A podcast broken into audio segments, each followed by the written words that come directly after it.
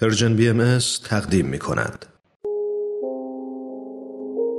گروه نمایش رادیو پیام دوست تقدیم می‌کند. یاد گرفتم که من تقلید نکنم، خرافاتی نباشم و تشبیه نکنم. دوران شکوفایی، خاطرات نگار، کاری از امیر یزدانی. باید باشیم خوشبین، برچن شدیم روونه زندان، هرچی که ما گفتیم بعد که بعد میگیم دنیا برابر باشه، دین باید مطابق علم و عقل باشه. الان ما تو قرن بیست و یکیم، همراهیم با عقل و تکنولوژی، رابطه این دوتا رو حفظ ما باشه. اون روز از وقتی وارد گروه نوجوانان شدم دلم پر از غم بود. صدای خنده و شادی بچه ها از پشت در می اومد. نمیدونم سمانه سر چی دوباره معرکه گرفته بود و همه داشتن میخندیدن. اما برای من مثل همیشه نبود که تا صداشونو میشنیدم صبر نداشتم که زودتر برم کنارشون. یه غمی داشتم که تمام قلبمو گرفته بود. نگار تو کی اومدی؟ راست میگه. نگار کی اومد؟ چه بی سر و صدا؟ نگار چیه؟ طوری شده؟ بچه‌ها ماهگلینا دارن میرن. همین موقع ندام وارد شد. درست شنیدم؟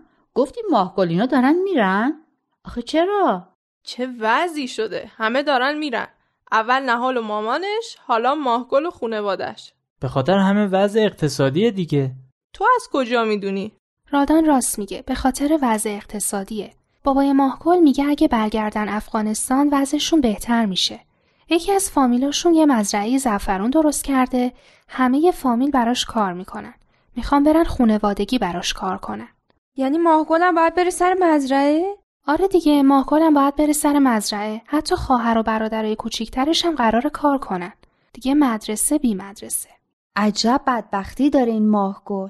ما ناراحت بودیم که اینجا نمیذارن ادامه تحصیل بده. حالا تازه مجبوره بره افغانستان کارم بکنه. این که خیلی بی‌انصافیه. ماهگل که هنوز برای این کار کردن خیلی بچه است. چقدر تو افغانستان بچه‌ها مجبور میشن کار کنن؟ تو همین کشور خودمون هم خیلی از بچه‌ها مجبورن کار کنن و نمیتونن مدرسه برن. یه عده‌ای مثل همین خبری که سمانه خوند از زور سیری نمیدونن چیکار کنن. یه عده مثل ماهگل ظلم و تبعیض باید زندگیشون رو به نکبت و بدبختی بکشه. البته این گروه دوم خیلی بیشتر از اون اولیا هستن. این وسط ما هستیم که باید برای هر دوشون افسوس بخوریم. افسوس خوردن که مشکلی رو حل نمی‌کنه. باید یه کاری بکنیم. قبل از اینکه بتونیم کار موثری بکنیم باید بدونیم ظلم چیه، انصاف چیه و عدالت چیه. یعنی معلوم نیست؟ ظلم یعنی این که حق کسی رو پایمال کنی، عدالت اینه که حق همه رو بهشون بدی. انصافش موند. انصاف هم مثل عدالت دیگه. من فکر کنم انصاف یه خورده فرق میکنه. انصاف موقعیه که میخوایم درباره یه چیزی تصمیم بگیریم. اون موقع باید انصاف بدیم. عدالت هم همینه دیگه. عدالت به نظرم بیشتر برای مجازات و مکافاته. این که اگه کسی ظلمی کرد یا حقی رو پایمال کرد مجازاتش کنن. فکر کنم برای پاداش دادنم هست. یعنی اگه کسی کار خوبی کردن بهش پاداش بدن. اینم جزو عدالته. بچه‌ها یکی از مطالب کتاب کمال را بیاموزیم دقیقاً درباره همین بحثاست.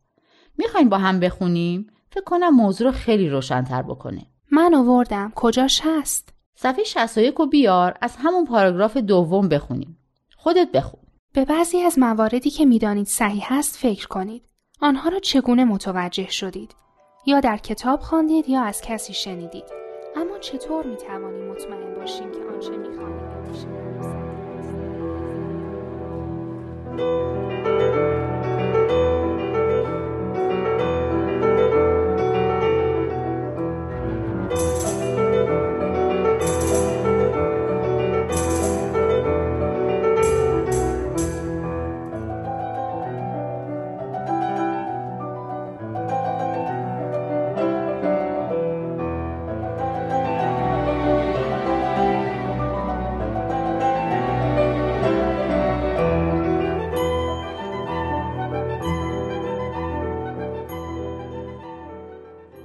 حالا مفهوم انصاف روشن شد، نه؟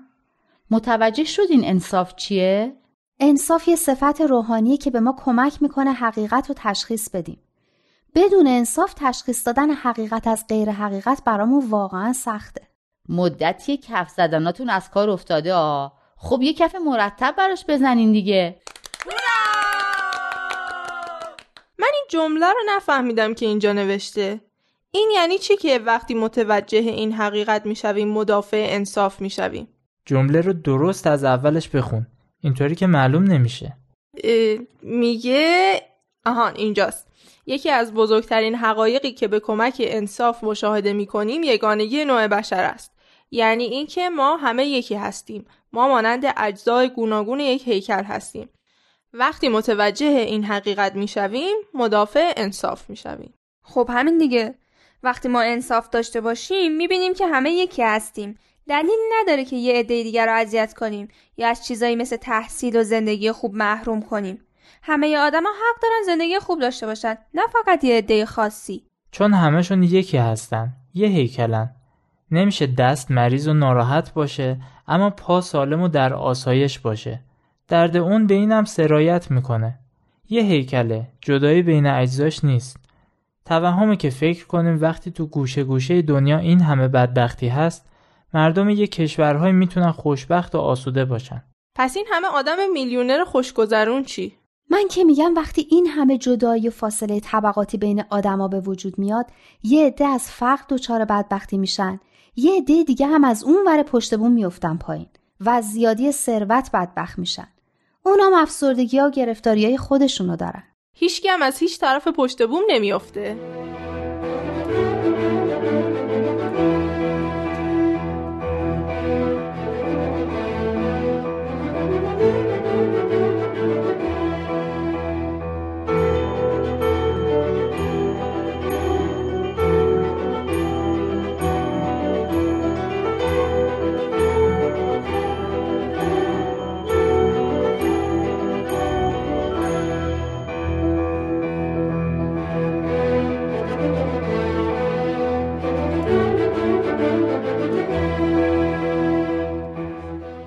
پس وقتی قبول داشته باشیم که همه یکی هستیم به عدالت میرسیم، چون دیگه دلیلی باقی نمیمونه که یه عده خودشون رو برتر و بالاتر از بقیه بدونن و حقوق بیشتری برای خودشون قائل بشن.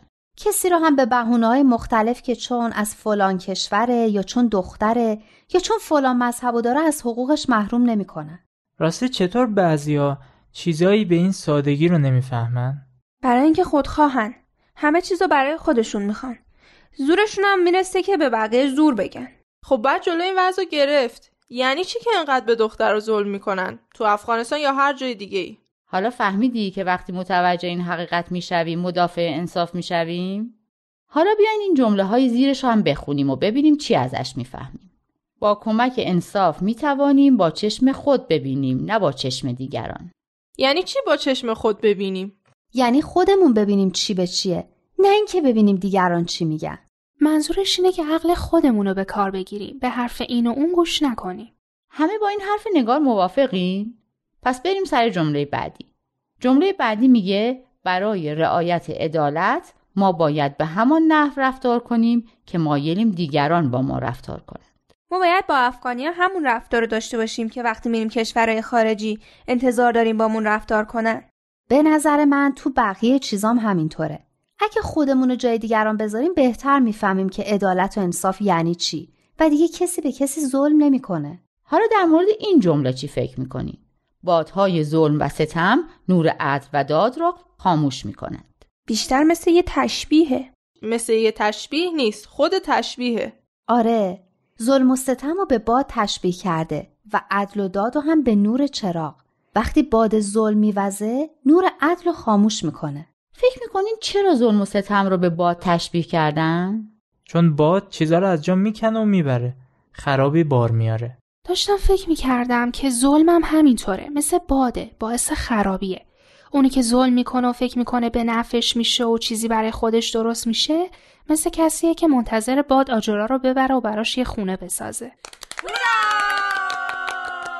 حالا درست شد، سر حال اومدینا.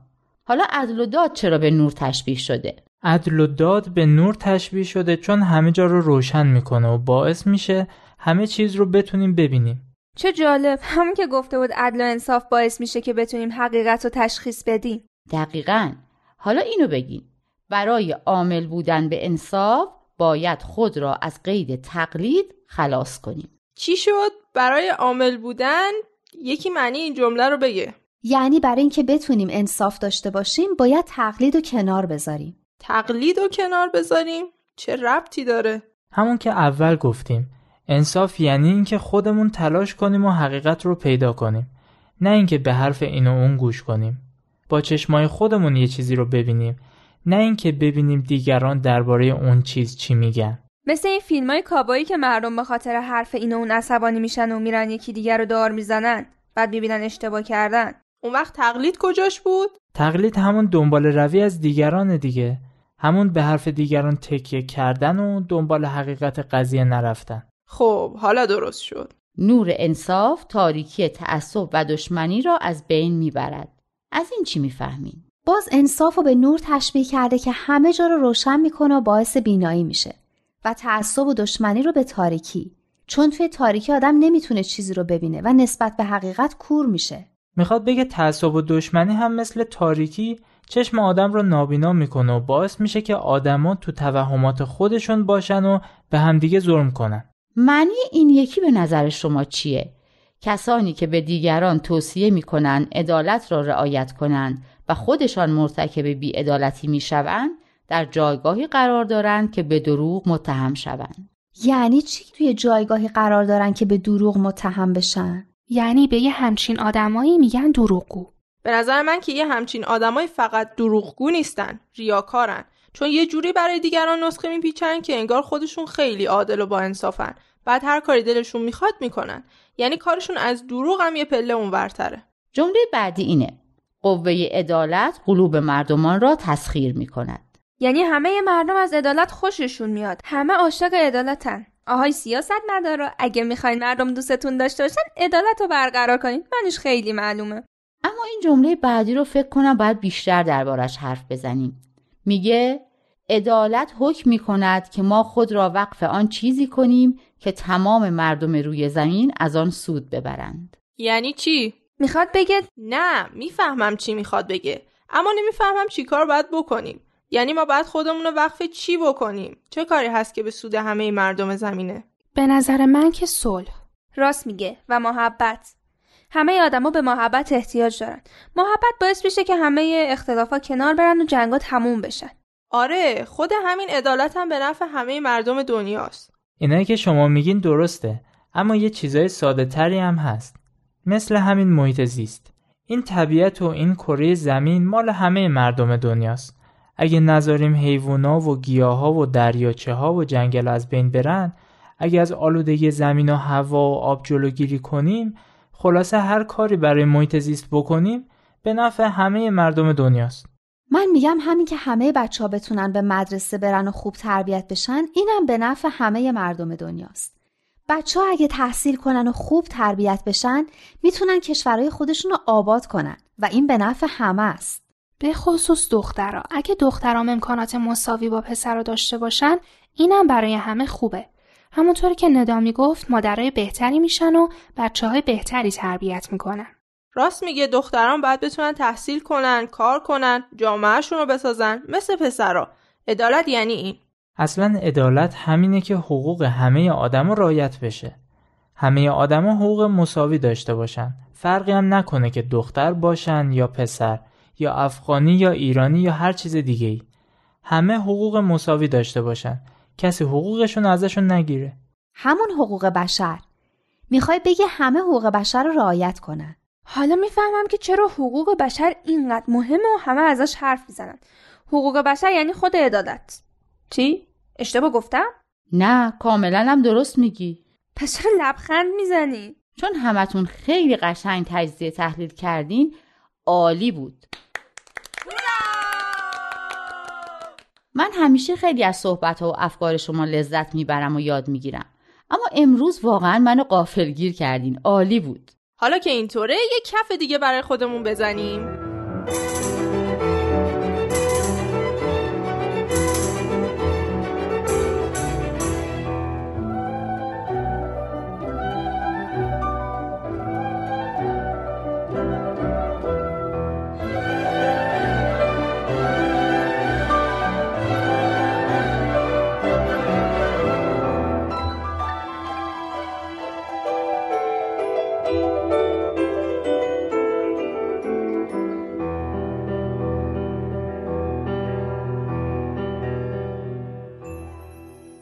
بچه‌ها چند تا جمله درباره عدالت هست. هر کدوم یکیش رو بخونیم. بعد یکیش رو انتخاب می‌کنیم که حفظ کنیم. از نگار شروع کنیم.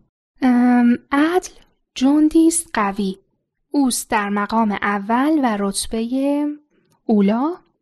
فاتح افعده و قلوب و اوست مبین اسرار وجود و دارای رایت رایت محبت و جود.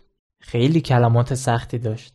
جند یعنی سپاه و لشکر. خب رتبه اولا هم یعنی همون مقام اول که قبلش هم اومده. فاتح هم یعنی فتح کننده و تسخیر کننده. پس فاتح قلوب یعنی تسخیر کننده قلب ها. چه جالب. فاتح قلوب. خوشباله کسی که فاتح قلوب باشه. مبین هم یعنی آشکار کننده. مبین اسرار وجود یعنی اسرار و رازهایی رو که توی موجودات هست آشکار میکنه. بقیه‌شو من بگم. رایت یعنی پرچم. رایت محبت و جود. جود یعنی بخشندگی. درسته؟ رایت محبت و جود یعنی پرچم محبت و بخشش. حالا به زبون خودمونی معنیش چی میشه؟ معنیش هم اگه بخوایم به زبون خودمون بگیم این میشه که عدالت یه لشکر و سپاه قویه و بالاترین و اولین چیزیه که قلبا رو فتح میکنه. یعنی مردم اینقدر عدالت رو دوست دارن. عدالت اسرار و اونچه رو که در درون موجودات پنهان شده آشکار میکنه و پرچم محبت و سخاوت رو در دست داره. پرچمدار محبت و بخششه. یعنی عدالت باعث میشه که مردم نسبت به همدیگه محبت و سخاوت داشته باشن. البته من اونطوری که خودم فهمیدم میگم. شما ممکنه چیزای بیشتری ازش بفهمید. نه قربونت. ما اگه همین قدرم بفهمیم خدا رو شکر میکنیم. عالم انسانی رو وحدت بدیم، همه اصول دین ها رو هدف بدیم، با یک دنیای متحد طرف بشیم. همه حرفمون یکیه، حق یکیه. خداوندو بشناس و فرق تو با دینت اشکاف. ببین عقل تو چی میگه، مهمین دین توی قلب تو بشینه.